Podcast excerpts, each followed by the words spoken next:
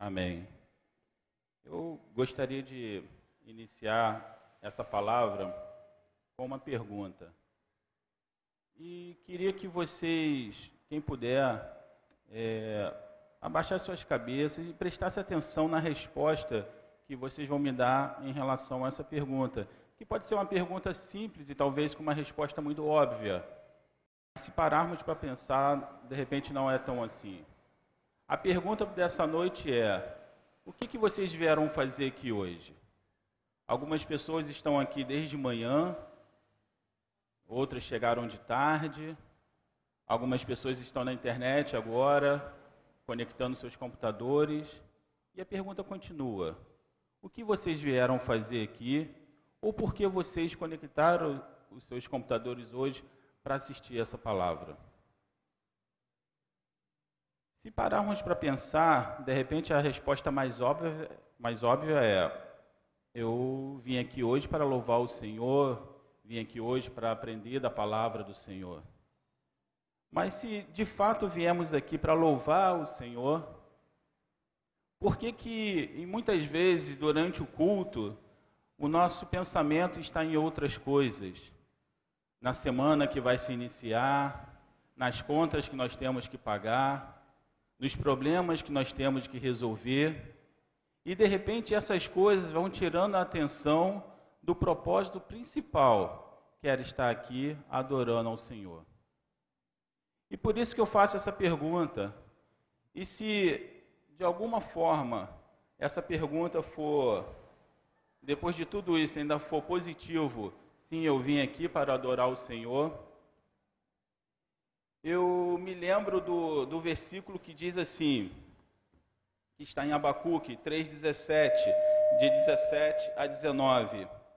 Porquanto, ainda que a figueira não floresça, nem haja fruto na vide, o produto da oliveira minta, e os campos não, produ não produzam mantimentos, as ovelhas da malhada seja arrebatada, e nos corrais não hajam vacas, todavia eu me alegrarei no Senhor exultarei no Deus da minha salvação. Se pudermos de fato viver esse versículo, então realmente vocês vieram aqui para louvar o Senhor. E se vocês vieram aqui para louvar o Senhor, eu gostaria que vocês abrissem a palavra de Deus em Neemias, capítulo 1, de 1 a 4. E fala assim a palavra do Senhor. As palavras de Neemias, filho de Acalias, e sucedeu no mês de Quiniseu, no ano vigésimo, estando, seu, estando eu em Suzã, a fortaleza, que veio a Hanani, um dos meus irmãos, e ele, ele e alguns de Judá, e, pergun e perguntei-lhe pelos judeus que escaparam e que restaram do cativeiro acerca de Jerusalém e disseram-me: Os restantes que restaram do cativeiro lá na província estão em grande miséria e desespero. E o muro de Jerusalém fendido e as suas portas queimadas a fogo. Sucedeu que, ouvindo essas coisas, ouvindo essas palavras, assentei-me e chorei, e lamentei por alguns dias, e estive jejuando e orando perante o Deus dos céus. Essa palavra ela inicia com Neemias, já no cativeiro. E eu não sei dizer quanto tempo ele já estava no cativeiro quando ele, ele faz essa pergunta e essa pessoa vem trazer para ele as informações de como estava acontecendo. Porque o que dá a entender é que ele não tinha informação de Jerusalém, mas ele queria saber sobre Jerusalém. Ele queria saber da cidade santa, a cidade que um dia o rei Davi entrou triunfante, a cidade que um dia ele estabeleceu a sua casa, a cidade que um dia ele colocou no seu coração que deveria construir uma casa ao Deus de Israel. A mesma Jerusalém que anos depois Salomão vai fazer isso, vai construir o templo e a glória do Senhor vai encher aquele templo. E ele queria saber de Jerusalém, porque um dia Jerusalém tinha a presença de Deus, e as pessoas que viviam em Jerusalém eram pessoas felizes, eram pessoas que estavam ali na presença do Senhor. Mas por causa do pecado do povo, um dia essa cidade perdeu a glória de Deus. E perdendo a glória de Deus, essa cidade ela foi destruída. E destruiu-se o templo, e destruiu-se os muros de Jerusalém, e o povo foi levado cativo. E Neemias queria saber o que, que aconteceu com o restante do povo que ainda estava naquela cidade, que outrora era habitação de Deus. E aí, essa pessoa fala assim: olha, os que sobraram estão passando um grande aperto lá. Os que sobraram estão passando miséria. Não é nem de longe aquela cidade que um dia foi uma cidade chamada Habitação de Deus. Agora, os muros foram queimados, as portas foram destruídas e só existe ruínas naquele lugar. E Neemias, ouvindo essas coisas, ele muito se entristeceu, e a palavra de Deus fala que ele sentou no chão e chorou. Mas a palavra de Deus, ela fala que mesmo nas nossas fraquezas, é aí que a glória de Deus, é aí que o poder de Deus se manifesta. E ele fica triste e ele vai orar. E aí é uma das partes mais interessantes dessa palavra, porque quando ele vai orar, a gente não vê ele reclamando da sua sorte ou da sorte dos filhos de Israel.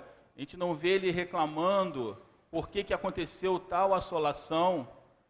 A gente não vê isso.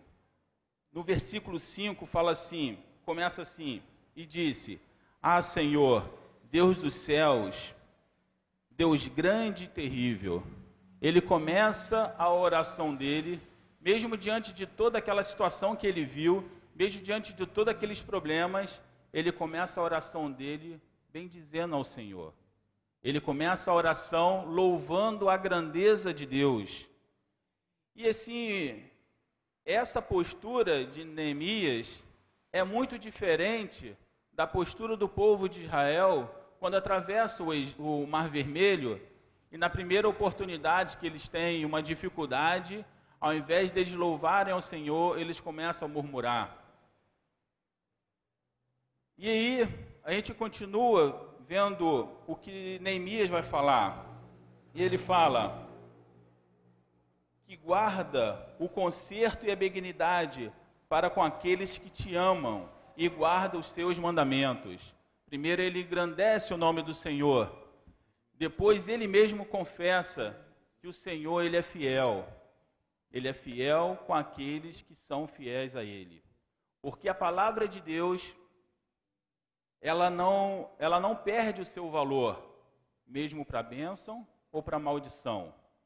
Porque desde lá do deserto foi posto diante do caminho de Israel o caminho da bênção ou da maldição. E sendo dois caminhos, a palavra de Deus ela não vai voltar vazia. Se guardarmos os, os seus mandamentos, seremos abençoados mas se não observarmos os seus mandamentos, a palavra de Deus também vai se cumprir na maldição na vida de cada um. E ele fala assim: que guarda o conserto e a benignidade para com aqueles que te amam e guardam os seus mandamentos. Ele deixa bem claro que o cumprimento do conserto de Deus com o homem está condicionado ao homem guardar os seus mandamentos. O Senhor, ele não se afasta do homem. Na verdade, o homem se afasta de Deus. Dito isso, Neemias sabia que não era o caso dos filhos de Israel, porque Jerusalém havia sido destruído pelo pecado do povo e não guardar e não guardar os seus mandamentos. No versículo 6, ele vai falar: Estejam, pois, atentos os teus ouvidos e os teus olhos abertos para ouvirtes a oração do teu servo, que hoje faço perante a ti, de dia e de noite, pelos filhos de Israel, teus servos, e faço confissão pelos pecados dos filhos de Israel, que pecamos contra ti. Esse, essa parte é uma das partes que eu acho mais interessante, porque quando ele começa a fazer é, a confissão de pecado, e mais tarde a palavra vai falar que ele é apenas um, o copeiro do rei, quando ele começa a fazer essa confissão de pecado, ele não está apontando o pecado do rei como se fosse, olha, foi por causa do rei que o teu povo se perdeu. Ele também não estava apontando é, o povo como o principal culpado, ó, foi o povo que escolheu isso. Não, ele estava falando, nós, eu e o teu povo pecamos contra ti. É uma postura muito diferente que podemos ver lá quando Adão ele, ele peca e quando Deus se aproxima dele e diz: O que, que tu fizestes? E ele fala assim: A mulher que tu me destes me deu a fruta e, e aconteceu isso e isso. A gente vê que lá, nessa, nessa ocasião de Adão, ele não reconhece o seu pecado. Na verdade, ele transfere a sua culpa para a próxima pessoa.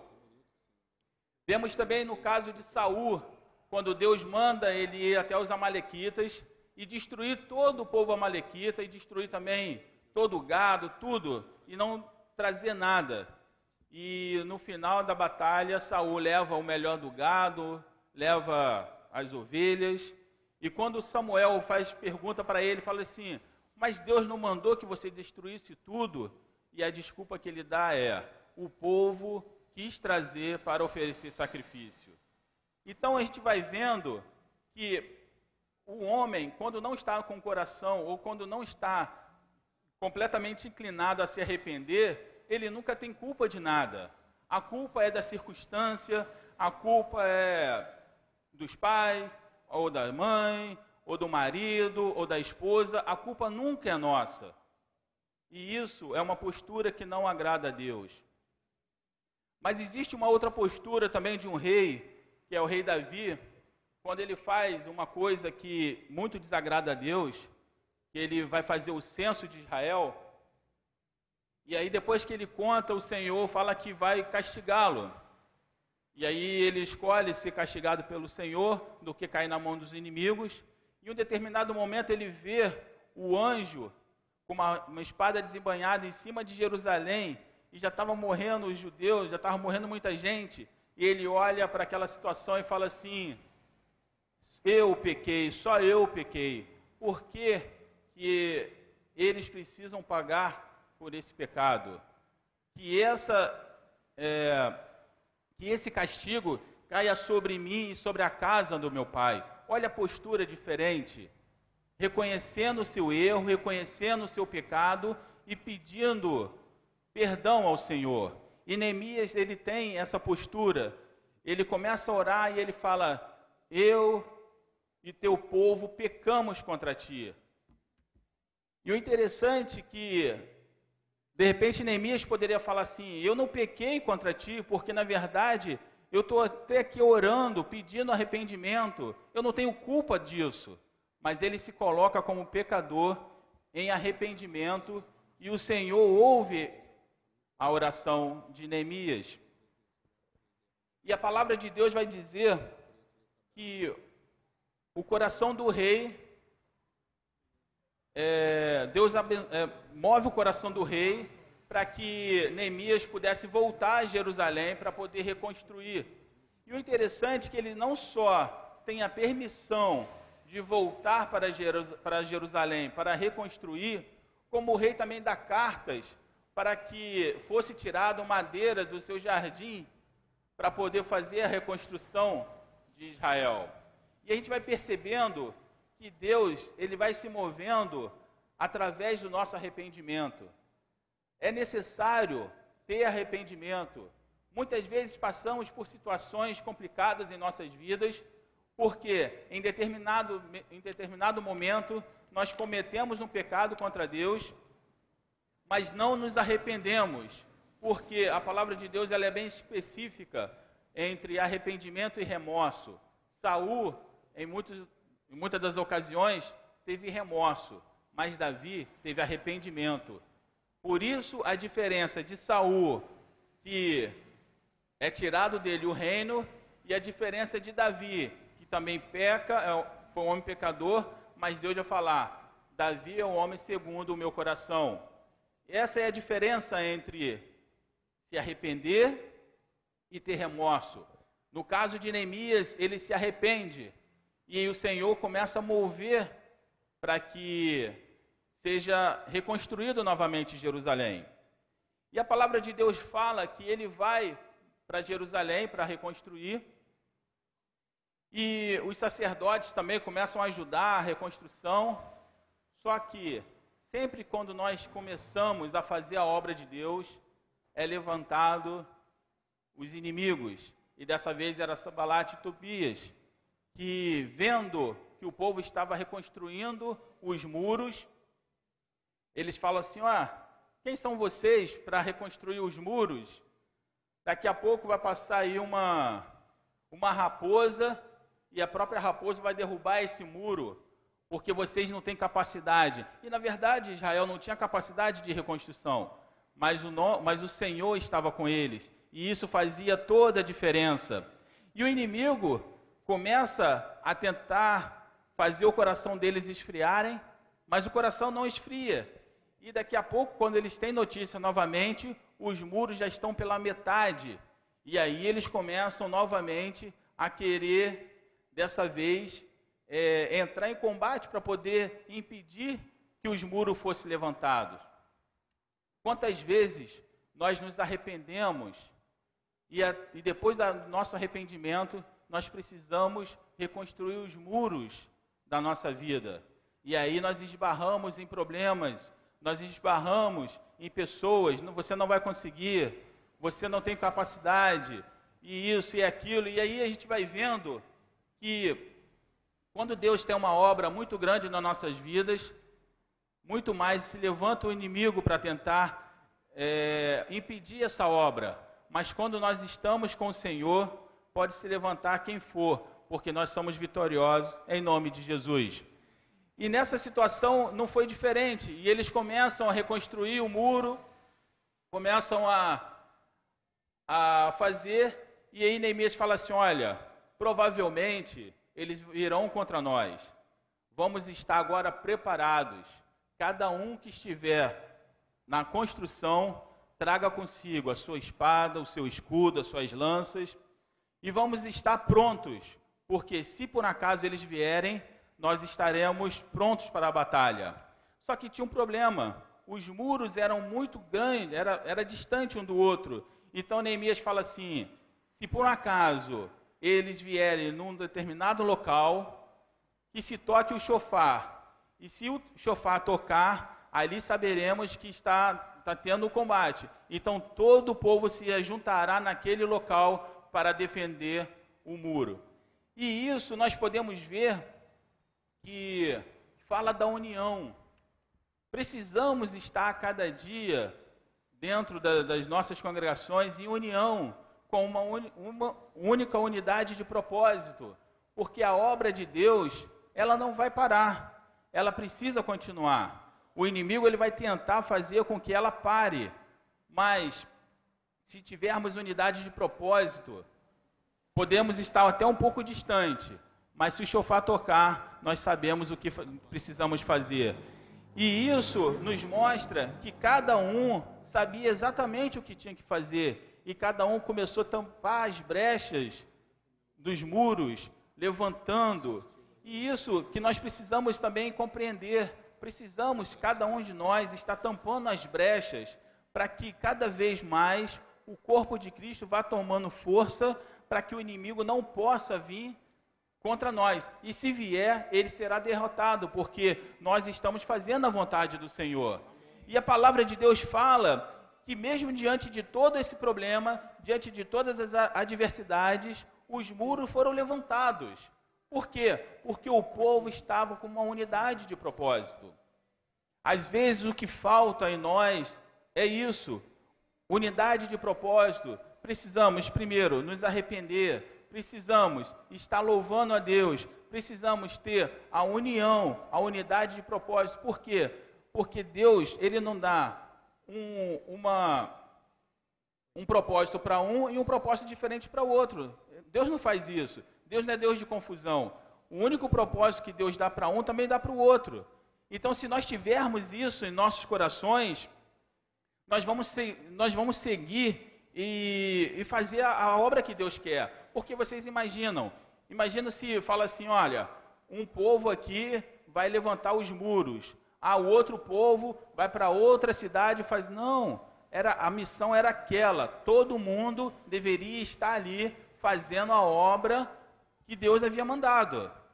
Agora imagine se cada um falasse assim: não, a minha parte aqui eu vou fazer de um jeito, a parte de outro eles vão fazer de outro jeito, e aí de repente o, o meu muro aqui está um pouco abaixo do que o outro, e agora eu estou com ciúme porque o outro está trabalhando mais, eu estou trabalhando menos. Entende o que poderia estar tá acontecendo? Mas isso não aconteceu. Por quê? Se o muro do outro tivesse maior do que o meu, amém. Nós estamos conseguindo terminar. Essa era, era a missão deles, terminar a reconstrução do muro. E a palavra de Deus diz que depois que eles terminam de fazer a reconstrução do muro,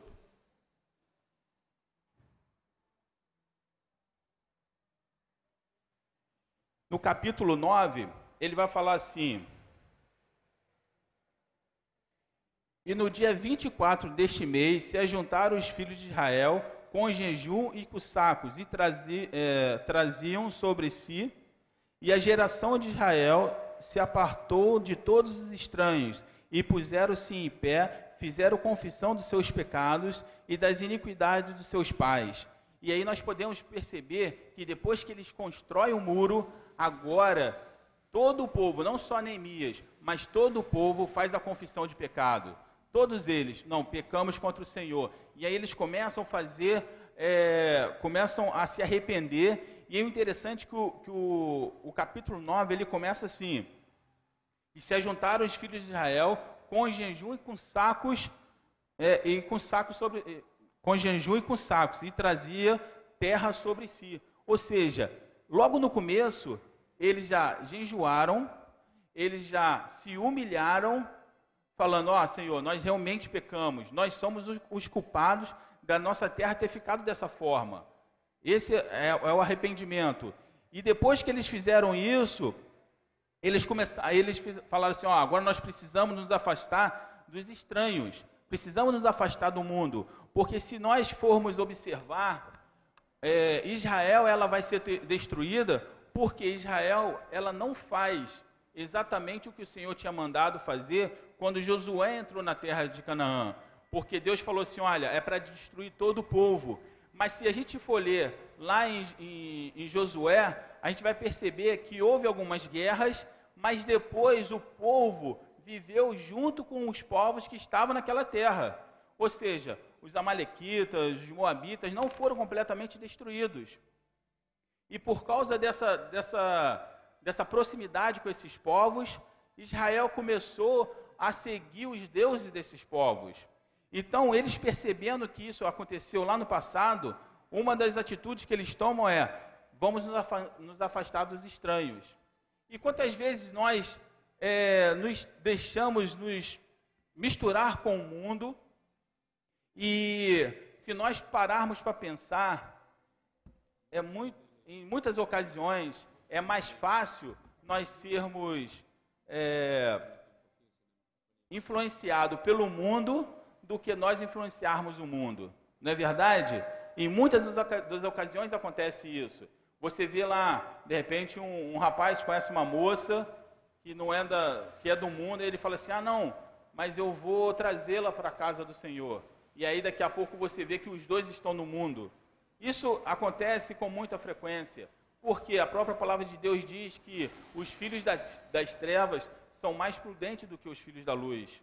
Então, para que isso não acontecesse mais, eles estavam, dessa vez, obedecendo o que Deus falou lá quando o povo estava para entrar na terra de, de Canaã, para que não se misturasse com o povo daquela terra. Então, eles estavam se afastando desses, desses povos. No versículo 3, elevando-se seu levantando-se no seu posto, leram o livro da lei, seu Deus, uma quarta parte do dia, e a outra quarta parte fizeram confissão e adoração ao Senhor, o seu Deus. Depois que eles se afastaram, agora eles foram examinar as Escrituras para saber o que realmente eles precisavam fazer. Porque a palavra de Deus diz que é, os seus mandamentos precisam estar escritos no nosso coração. E aí o povo começa a ler o livro da lei para poder saber exatamente o que eles precisavam fazer. E aí, mais uma vez, eles fazem confissão. E aí a gente vai ver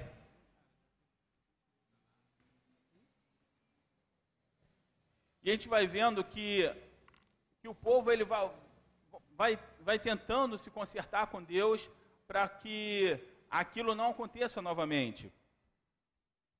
E aí, depois que eles fazem isso, depois que eles jejuam, depois que eles é, se vestem de saco, coloca terra sobre a cabeça, se arrependem e lê o, o, o livro, o, as escrituras, no versículo de 27 fala assim: pelo que os, pelo que os entregaste na mão dos seus angustiadores, que os angustiaram, mas no tempo da sua angústia, clamando a ti desde o céu, tu os ouviste, e segundo a tua grande misericórdia, lhe deste libertadores, que os libertaram da mão dos seus angustiadores. E aí eles começam a louvar a Deus, porque eles passaram por, toda aquela, por todo aquele processo, mas no final, quando eles se chegaram a Deus, o Senhor deu o livramento. E eles falam: Ó, nós, os angustiadores estavam lá, mas nós nos, voltamos para Deus e o Senhor nos livrou dos angustiadores.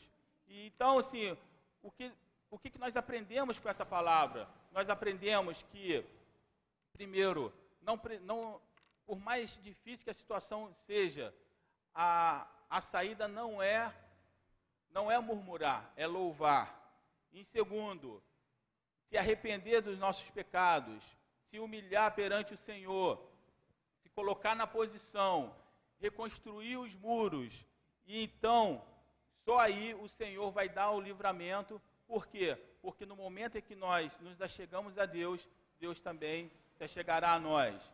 Então, irmãos, essa é a palavra que o Senhor tinha para as nossas vidas nessa noite e que o Senhor possa estar a cada dia nos, dando, é, nos dando o direcionamento do que precisamos fazer para poder estar completando a obra do Senhor. E que a unidade, que a cada dia a unidade possa estar reinando aqui na nossa congregação e que nós possamos a cada dia ter unidade de propósito para poder fazer a obra que Deus tem estabelecido para nossas vidas.